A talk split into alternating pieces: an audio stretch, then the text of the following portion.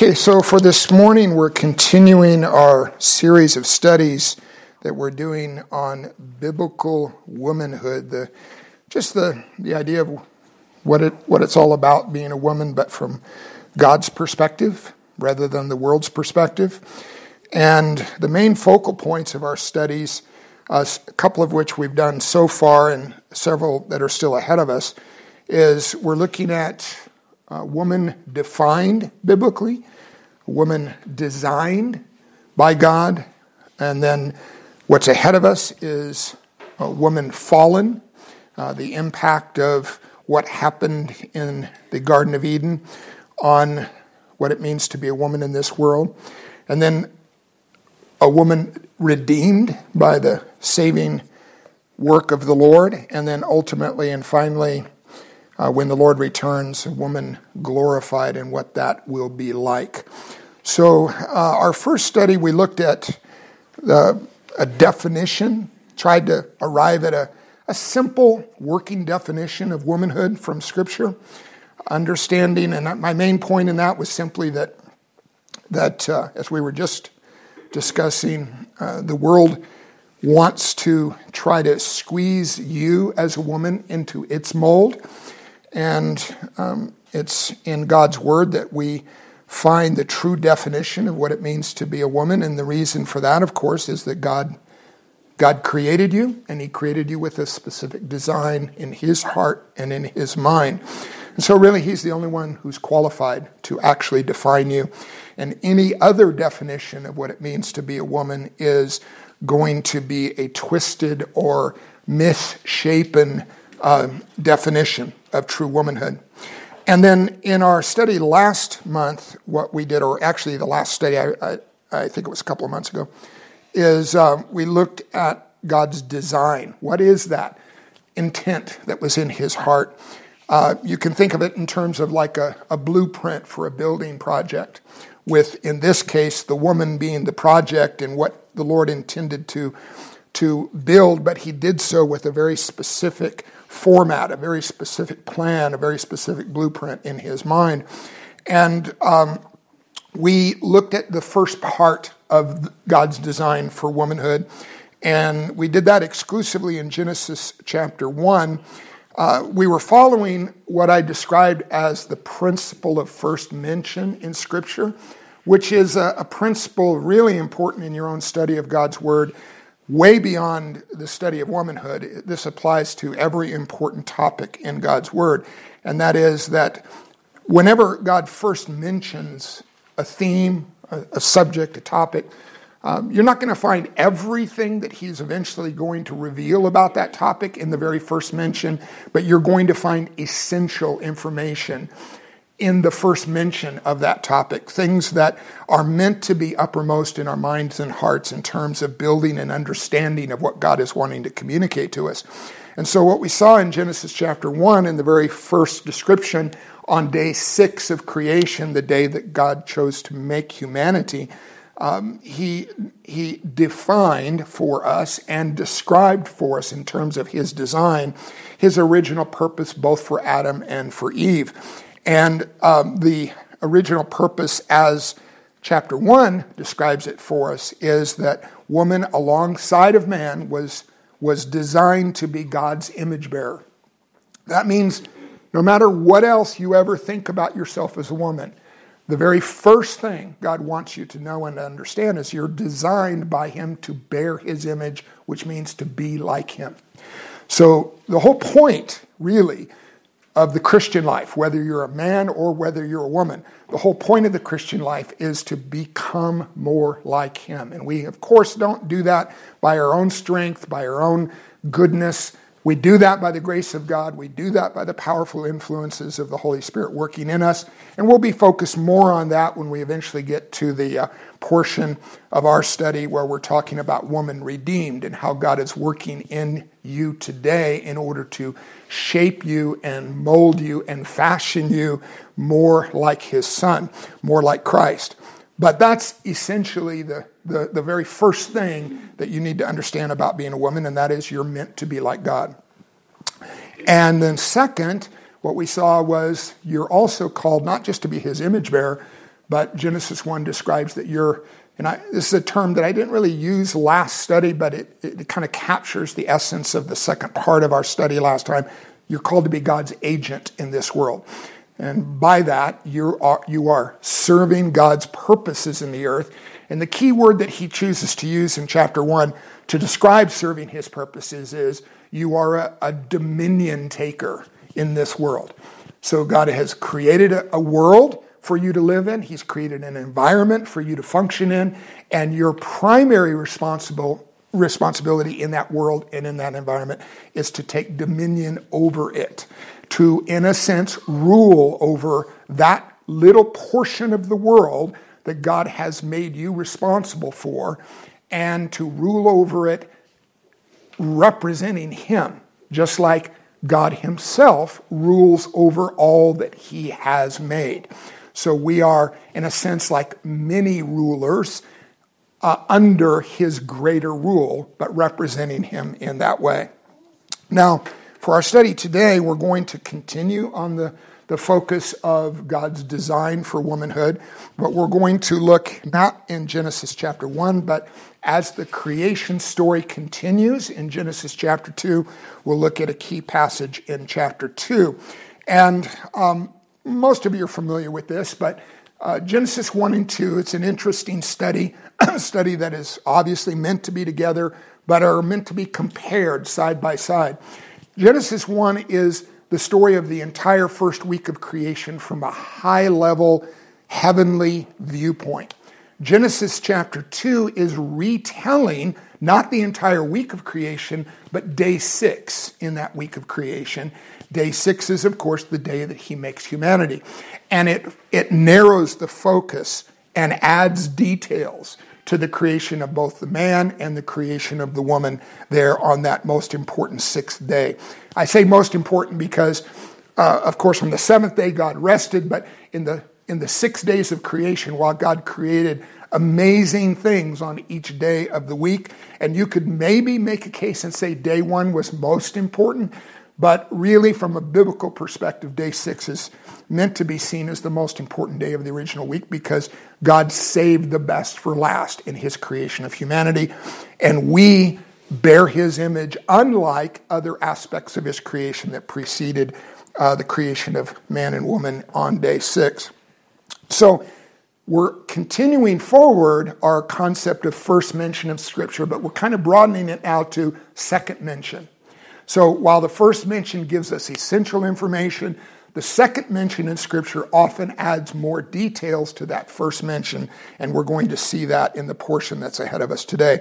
So let's just read this small portion of chapter 2, really for your own sake. If you wanted to deepen your own understanding of these principles, I'd recommend reading all of Genesis chapter 2 and consider the things that we've been focused on. But I'm just going to focus on these key verses starting in verse 18. Then the Lord God said, "It is not good that the man should be alone. I will make him a helper fit for him." Now, out of the ground, the Lord God had formed every beast of the field, every bird of the heavens, and brought them to the man to see what he would call them. And whatever the man called every living creature, that was its name. The man gave names to all livestock, and to the birds of the heavens, to every beast of the field. But for Adam, there was not found a helper fit for him. So the Lord God caused deep sleep to fall upon the man, and while he slept, took one of his ribs and closed up its place with flesh. And the rib that the Lord God had taken from the man, he made into a woman and brought her to the man. Then the man said, "This at last is bone of my bones and flesh of my flesh. She shall be called woman because she was taken out of man. Therefore, a man shall leave his father and his mother and hold fast to his wife, and they shall become one flesh. The man and his wife were both naked and were not ashamed." All right, so in this portion, which, as I said, is just retelling day 6, but now with more detail, kind of the camera is moving in a close-up of the circumstances, and we have new details that are introduced. In verses 6 through 15, we have the account of how the man himself was made by the Lord. But where we started reading in verse 18, we see the initial or original creation of the first woman who we'll later learn is going to be named Eve. And in this mention, what we're going to see is some new information that's added to the account. And it is as essential as the first information in chapter 1, but I'm going to say it this way, it's secondary to the information in chapter 1.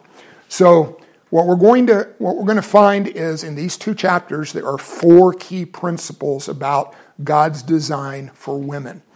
This is the biblical design for womanhood. The first two principles we've already focused on, which are, again, God made you to bear his image, and God made you to be his agent in order to take dominion in your portion of the world that he's placed you. There are two new principles introduced in this section that are just as important, but they're functioning in a secondary role to the first principles in chapter 1. In other words, there's a reason why God mentioned what he did in chapter 1 and saved what he's now revealing here in chapter 2. The reason for that is following a pattern that God continues to use in his revelation throughout redemptive history that's going to follow.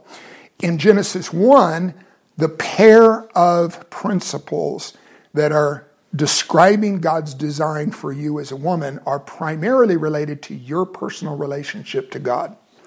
So the idea of being an image bearer is all about you and your own saved and redeemed and sanctified relationship with God.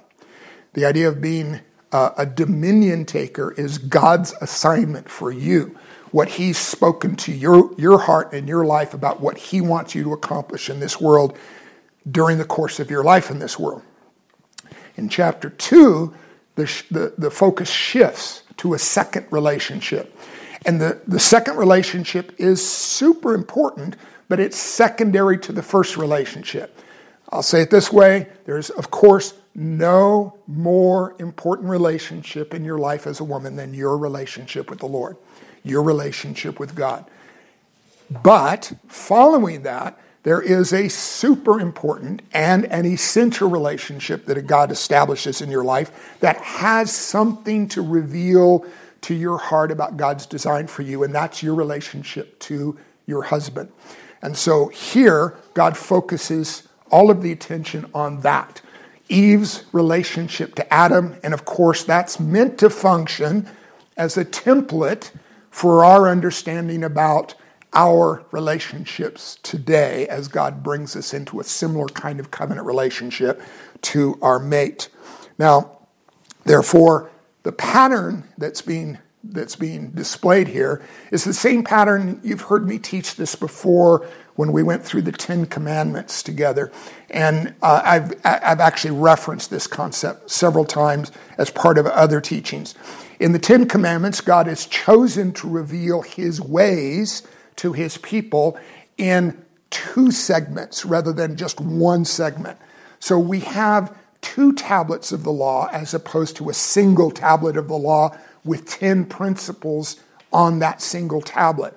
What we have is two tablets, each one containing five principles, five essential principles of what God has revealed to us about his purposes for our lives in this world. The first tablet, if you remember from those studies, is all about principles of training our hearts, what it means to be in a right relationship with God, what it means to truly love God with all of our heart, all of our soul, all of our mind, and all of our strength. And the second tablet is all about what then? Our relation with our neighbor. And of course, as we see unfolding in the story here, who are the first neighbors in human history? Adam and Eve. They have, at this moment in history, there's only one neighbor in the world, the other one. And so this is human-to-human principles, whereas the first tablet is all about human to God, God to human principles. So Genesis chapter 2 is that story of of God's purposes for you in your relationship with your husband. And God is going to reveal in this section to our hearts essential principles about his design in that secondary relationship. This is why I'm saying chapter 2 is secondary to chapter 1. Chapter 1 being a higher concern, a first tablet concern.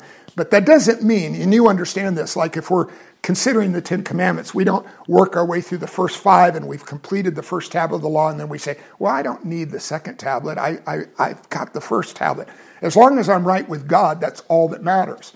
And of course, if that's where you stop and that's your conclusion, you've missed half of the point of what God is communicating to your life. Yes, the first tablet is first in priority and importance, but the second tablet is just as essential as the first. All right, so what are the principles that we need to draw out of this second chapter and this second portion that's talking about the creation of the woman and what's revealed about God's design for her, in that there's two key words, and these two key words capture these two principles. So the two key words, one of which isn't in the text, but it's clearly implied in the text, and I'll show how that is. The second actually is in the text. And so these two words are, God's design for you as a woman includes that you are called to be a companion to your husband, and you are called to be a helper to your husband. A companion and a helper. Now there's, as you might imagine, there's overlap between those two principles. They're linked, they're connected. One feeds the other. But they are separate and distinct principles, and we're going to focus on them in that way. So the first principle, you're called to be a companion. When I say call, you understand the word calling simply defines or describes for us more clearly the concept of design. So God has designed you to be a companion, and he's designed you to be a helper. All right, so Genesis chapter 2, verse 18 is where we started reading. Let me reread verse 18, because it's in verse 18 that we find this companion concept highlighted, even though the word companion isn't found there in the verse. Then the Lord God said, "It is not good that the man should be alone. I will make him a helper fit for him." And so actually we have both of our key concepts introduced in verse 18. And then the other verses that I read, continuing on through the end of chapter 2, are just filling out the details of what it is that the Lord is introducing with these concepts of companion and helper. This phrase, and this is a quote, obviously you and I weren't on the scene. Moses, who wasn't on the scene physically and personally either, Moses is later writing this account, but we can be super confident that Moses has a true account here, because all of this was revealed to Moses, remember, in the Exodus when the Lord called the children of Israel and led them, delivered them out of their bondage to Pharaoh and the Egyptians, and led them across the Red Sea, and then led them into the wilderness, and led them to the foot of Mount Sinai. And when the nation of Israel, the fledgling nation of Israel, camped around the perimeter of Mount Sinai, the Lord called to Moses and said, "Come up to the summit of the mountain." And of course, the Lord was waiting there on Mount Sinai for him. And the evidence of the Lord waiting there was the same pillar of fire and cloud that had led them so far in the wilderness journey had settled on the summit of Mount Sinai. And Moses entered that cloud out of the sight of the children of Israel, and he remained there unseen to them for 40 days and 40 nights in the immediate presence of the Lord. The Lord had a lot to reveal to him. He revealed to him the whole blueprint for the construction of the tabernacle, which was going to be God's meeting place between himself and his people. But he also revealed to him the law, and this account in Genesis is part of that law. So we have Moses' account of what's going on in the garden on this 6th day, and we have a quote, a direct quote of what the Lord said. It's interesting, at this point, all that's on the scene is Adam and the Lord. And yet this line that the Lord says in verse 18 apparently isn't spoken directly to Adam. It's not like he's starting a conversation with Adam. The way that the Lord speaks here indicates the Lord is really speaking more to himself. How many of you ever engaged in some project at home, and while you're doing the project, as you're working out the details and implications of and the applications of what you're trying to accomplish, you find yourself talking to yourself about your project? Have you ever done that? Yes. Sure.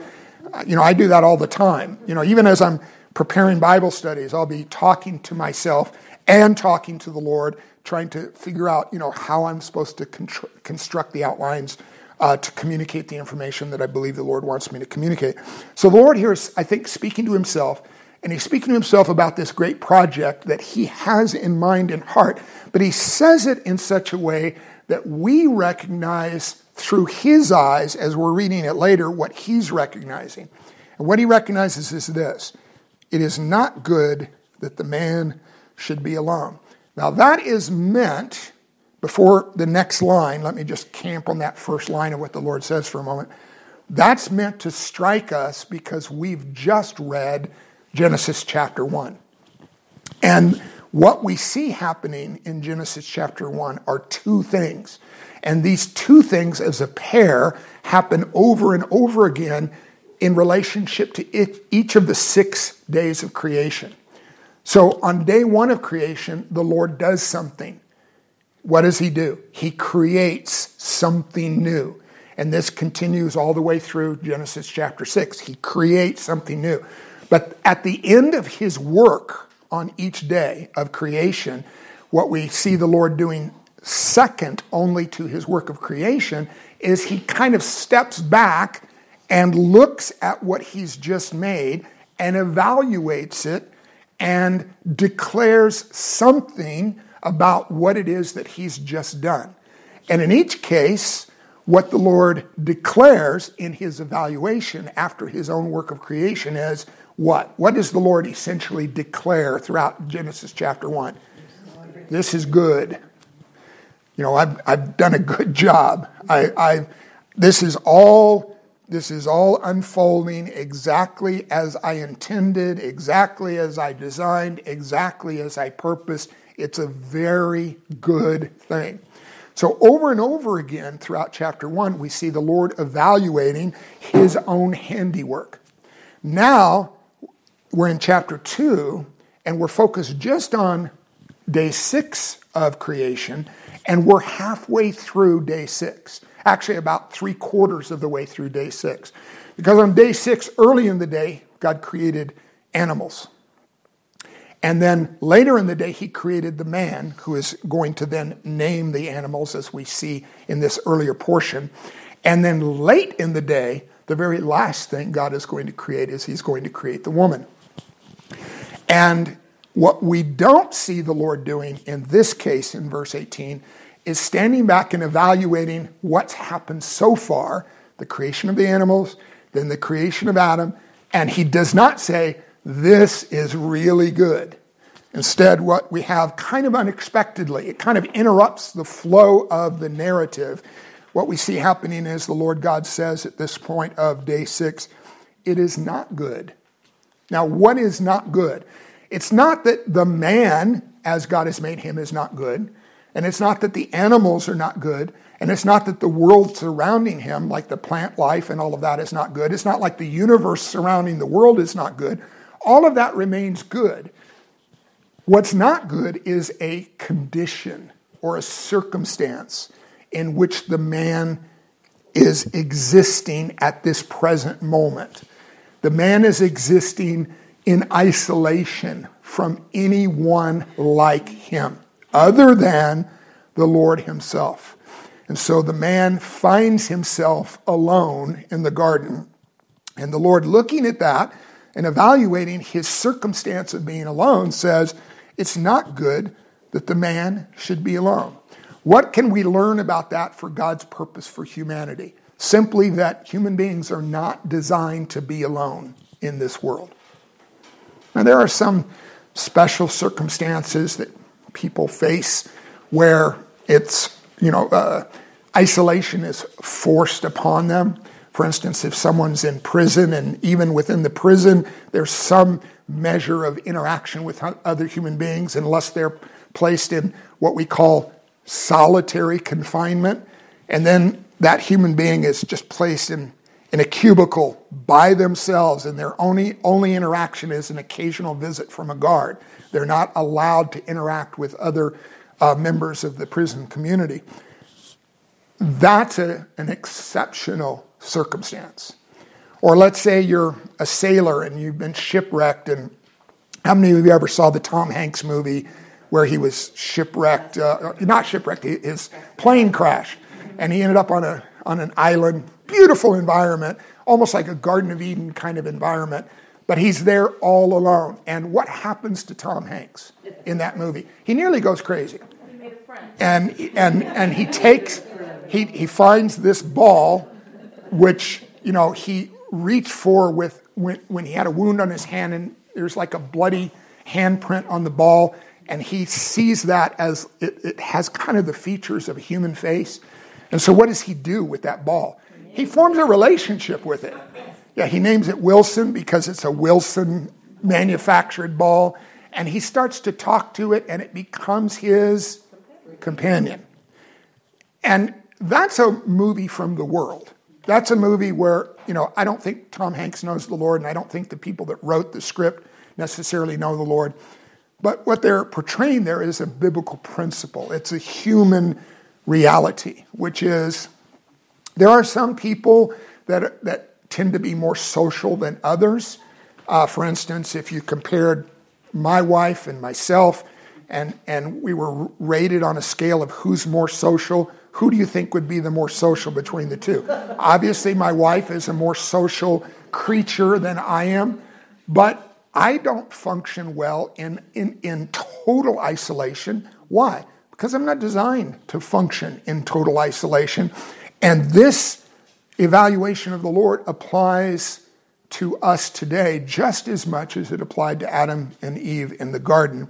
It is not good for the man to be alone. So what does the Lord do? He intervenes in order to resolve the problem that he sees in this present condition. And of course, even before the Lord spoke these words, he had always planned to create Eve. The reason he says these words is not, it just suddenly occurred to the Lord, it's not good for man to be alone. He says this for our benefit. He says this to make sure we understand the essential necessity of social interaction in our lives, the necessity of true heart-to-heart companionship in our lives. And so it's not good for a man that the man should be alone. And then the Lord declares his intention and his purpose to resolve it by saying, I will make him a helper fit for him. So in the Lord's declaration, and here now he's talking about his intention to now make the woman, and that's why the story unfolds the way it does from this point. But in his intention to make the woman, he uses this key word to describe her before she's even made. I will make a helper fit for him. And I'm adding the word companion as a parallel, because the companion issue is what is going to resolve the problem of man being alone.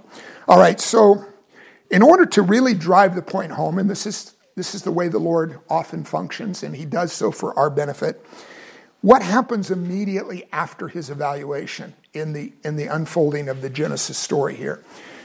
I would expect this. I see Adam, if I'm in the Lord's shoes, I see Adam, I see that it's not good for him to be alone. I want him to understand the principle, so I say it out loud. It is not good for the man to be alone. What's my next step? I'm going to put Adam in that deep sleep that we see unfold in the story.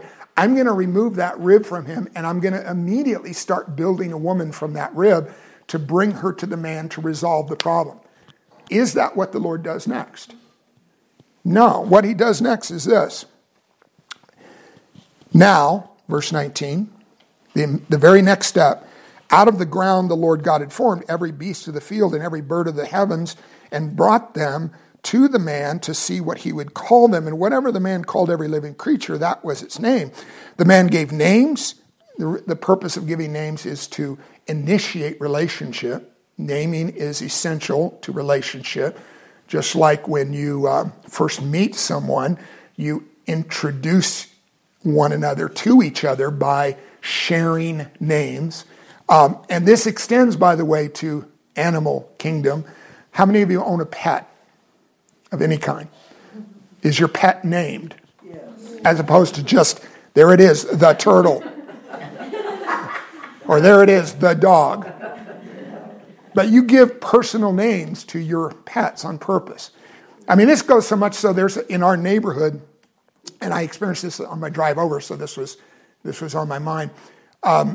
There's a home that has a larger yard, and it's the homes in our neighborhood are zoned for horses as well. But in this yard, there's not a horse, but there's a donkey that lives there, and apparently he's kind of like a celebrity in our community. He's kind of known, and he's got a name. His name is Barney. I've never personally met Barney, but whenever I turn right on this particular street, he's right across the street, and he's usually right up against the fence, and he's looking for friends.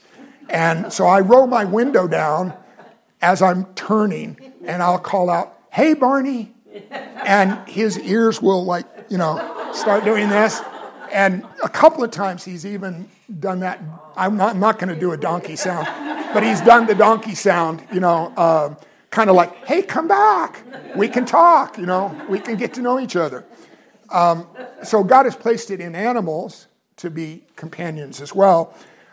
We have two dogs at home that are our pets. One of them, I think, would survive without companionship. But the other one, whenever we're in the house, anywhere we are in the house, that dog is right near us. He doesn't want to be out of our immediate presence. And whenever we leave the house, you can hear the whimpering, as we close the door behind him. It's the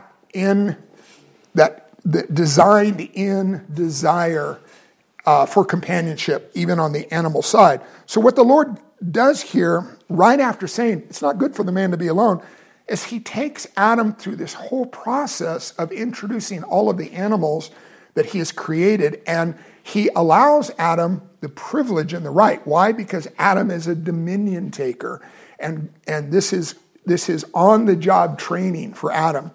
He allows him to name each one of the animal categories. I don't think he was giving personal names to all the animals, like this donkey is Barney and this one is, something else. But he's naming the categories of animals, like, this is a horse, this is a wolf, each one of the categories is named. And at the end, what happens is this evaluation, verse 20, the man gave names to all livestock and to the birds of the heavens, to every beast of the field. And then this intentionally, dramatically sad description. But for Adam, there was not found a helper fit for him. Now, why? The Lord is wanting to reveal to the man's heart his need for a companion, and this keyword fit for him, meaning a companion on the same level as him, a companion that's capable of giving back to him in companionship, the same measure that he's pouring in to his companion. And as much as animals can be companions to us and fill a certain amount of that companionship void in our lives, that's why many of us do have pets.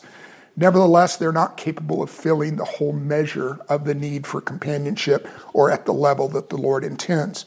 So, first principle in terms of our second layer here, it's really the third principle of the four for God's design for women, and that is, you're designed to be a companion. But in this story, the way God is telling it, because it's his design, not ours, who is the companion? You are. The woman is.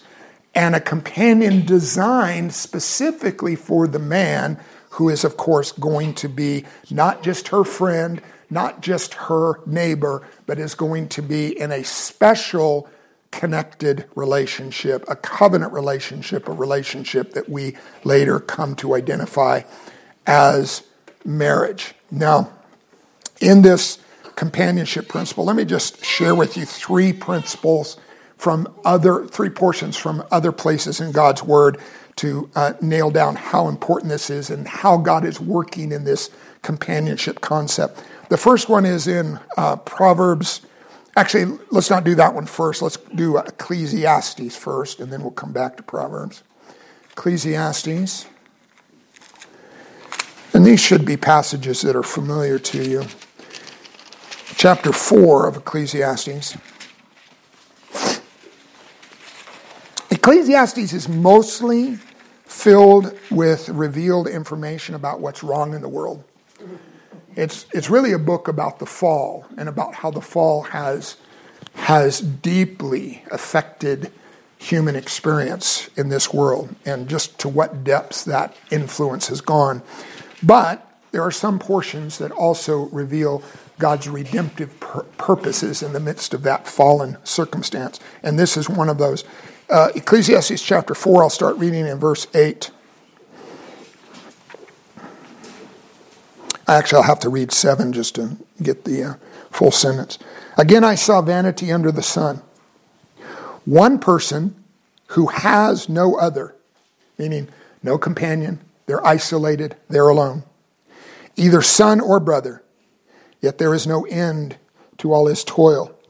And his eyes are never satisfied with riches, so that he never asks, for whom am I toiling and depriving myself of pleasure? This also is vanity and an unhappy business. Two are better than one, because they have a good reward for their toil. For if they fall, one will lift up his fellow, but woe to him. Now, where do we find woe terminology usually in Scripture? We did a study in our study through the Gospel of Matthew where there's an entire chapter in Matthew, chapter 23, that's devoted to a series of 7 woes that Jesus pronounces over the city of Jerusalem. What does woe usually mean? Yeah, it's a pronunciation by God of judgment. It's not a good circumstance. You never want to be under woe as God is pouring out either blessing or cursing, either good things or unwanted things upon your life. And here he identifies woe to him who is alone when he falls and has not another to lift him up. Again, if two lie together, they keep warm. And where in Scripture are two meant to lie together? It's in the covenant relationship of marriage. Again, if two lie together, they keep warm, but how can one keep warm alone? And though a man might prevail against one who is alone, meaning if you're in a fight one-on-one, you might come out the winner in that circumstance, but two will withstand him. And then this final statement, a threefold cord is not quickly broken. What's the third element that's introduced here at the very end is the relationship of the Lord to the two who are in righteous covenant relationship with each other and now under the Lord's blessing.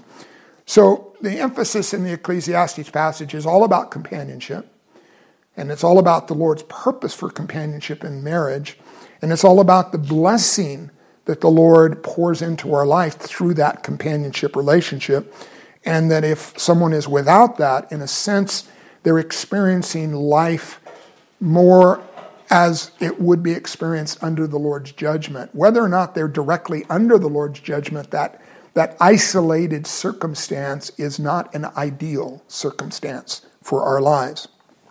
Now, the second one I mentioned was back in the book of Proverbs. Let's look at that. And we're looking here in Proverbs chapter 27. This is a famous line, one of the more famous lines from Proverbs. You know how Proverbs functions, at least from chapter 10 forward. It's like an entire Bible study in a single verse. And this is the case here. Proverbs 27, verse 17. Iron sharpens iron, and one man sharpens another. when the Lord first begins to speak through Solomon here, iron sharpens iron, you might think he's trying to teach you about how to sharpen a knife. But he's not. He's talking about how to sharpen yourself. And the sharpening here is what we call sanctification, meaning the necessary changes that the Lord is after following our salvation experience.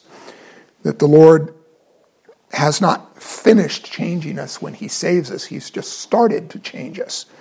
And the greater changes are even following that initial salvation experience.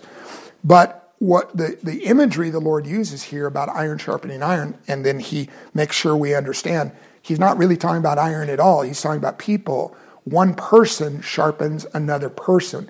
Now, how does that happen? Well, the imagery, though, of iron sharpening iron is helpful, because how does iron sharpen iron? You don't take iron and sharpen another piece of iron by just banging them together repeatedly. You're just banging them together. How sharp is either piece of iron going to get? Not. You could possibly eventually break the iron if you just keep pounding it against each other repeatedly.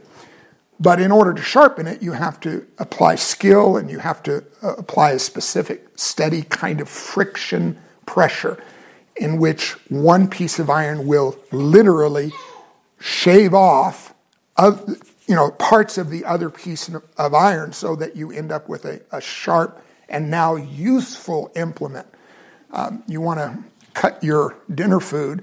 You could take a bar of iron and try to cut it, but you're not going to succeed. You're just going to pound your dinner food into a mess. But if you have a nice, sharp knife, now you have something that's useful, something that's actually beneficial to your life.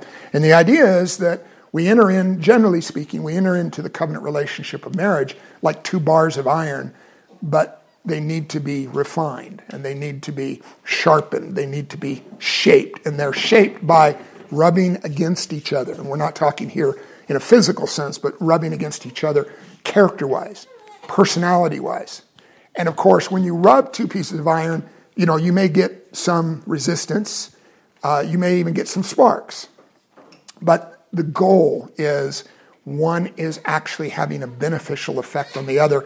And this is actually working both ways in the relationship. Both pieces of iron are being sharpened in the process and being benefited in the process.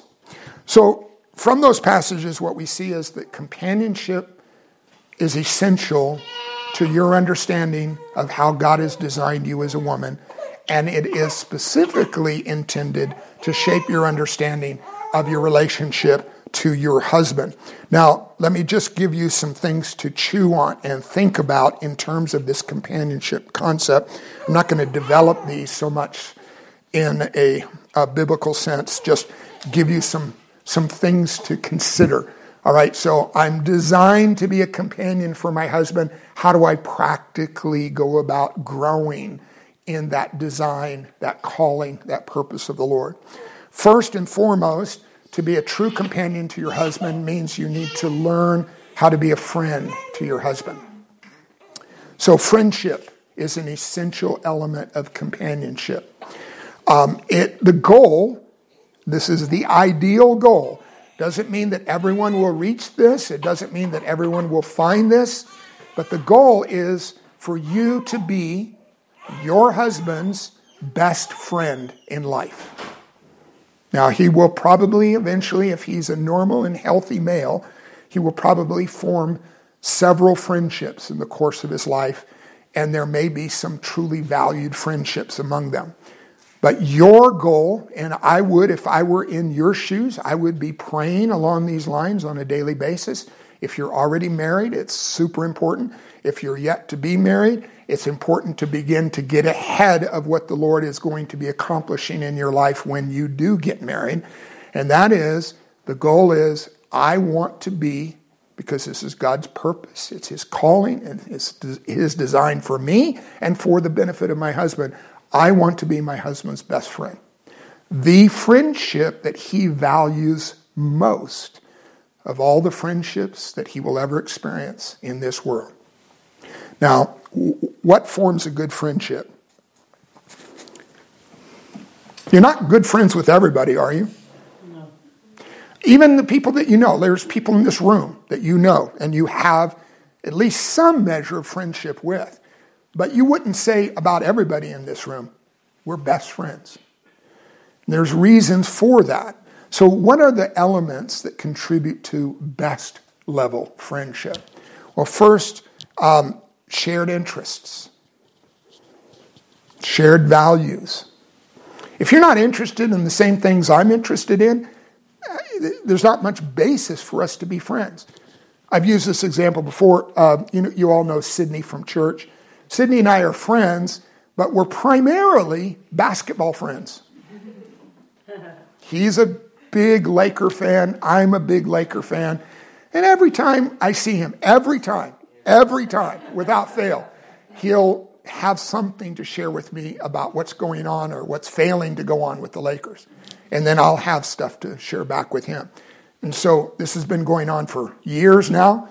And we've been through, together as shared fans of the Lakers, we've been through the highest of heights when they've won the championship, and we've been through the lowest of lows when the team stinks and is struggling. And we have things to talk about in both circumstances, whether the team is doing well or the team is doing poorly, because we're both interested in the same thing. Now, how deep would our friendship go if Sydney was a huge Laker fan and I could care less about the Lakers? And he comes up to me, and every time he sees me, he's trying to start a conversation about the Lakers, just because that's what he's most interested in. And I'm thinking to myself silently while he's talking, would you please stop talking? Or would you please talk about something else? I don't say that out loud to him because I love him and I care about him, and I don't want to hurt his feelings unnecessarily, but that's what's going on internally. He's Lakers, and it's driving me crazy because I'm not that interested in the Lakers. Now, I want to shift that to you and your husband, right? So you have things that you're super interested in, but what if he's not?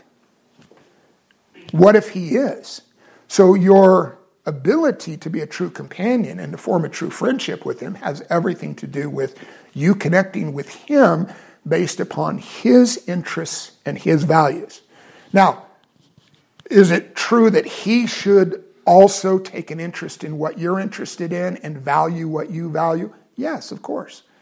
But, men are kind of dense. I speak as a man.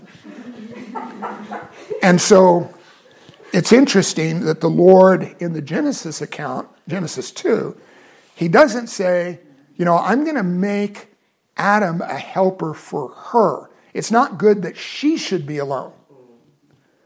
Why does he not say that? Because he knows she'll find a way to not be alone. She'll find someone or something to relate to. But he would just go on blissfully alone and suffer without realizing it. So it's really more on her shoulders to find out what his interests are and what his values are and to connect with him at that level. All right, that's what it means to function as a true companion. So shared interests, things to talk about that you actually both enjoy talking about together. And then this is helpful to shared activities. Now, Adam and Eve had a shared activity right from the beginning. What was their shared activity? The Garden of Eden. And keeping that garden and guarding that garden and making that garden, which was perfect, even better. And that was the Lord's dominion design for them. So those three things, shared interests, shared conversations of things that you're actually both engaged in talking about, and then shared activities.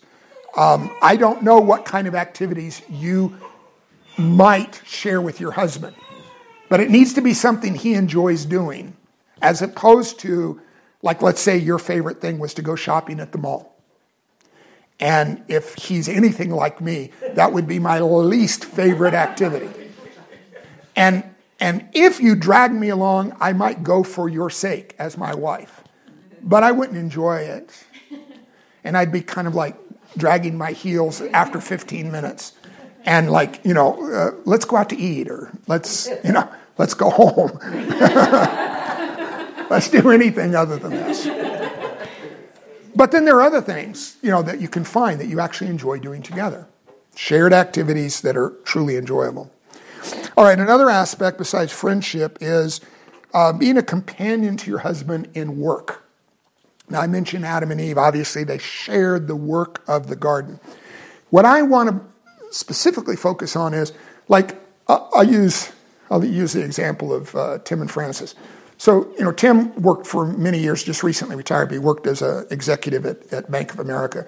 And Frances has her own career. She works as a nurse in the hospital. Could Frances go to Tim's office and share his work there? Could she do that in any way? No, that's just not feasible. It's not workable in that sense. But the more important element of sharing work assignments in a new covenant fulfillment perspective is this idea that you've heard me emphasize over and over and over again in various teachings, and that is that each one of us has been given our own assignment from the Lord. So as a companion, to be a functional and effective companion to your husband, there's nothing more important in terms of connecting to him on the work level of you understanding what your husband's assignment is in this world.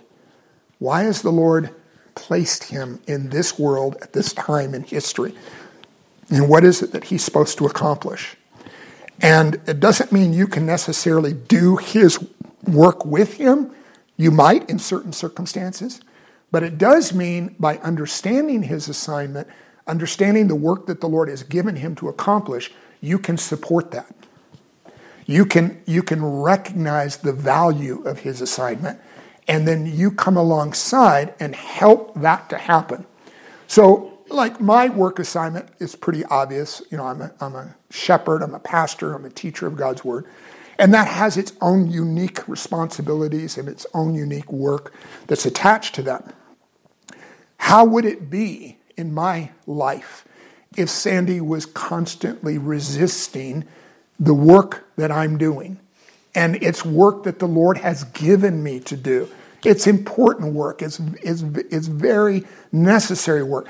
But if she was constantly tugging the opposite direction, it would make my assignment doubly difficult.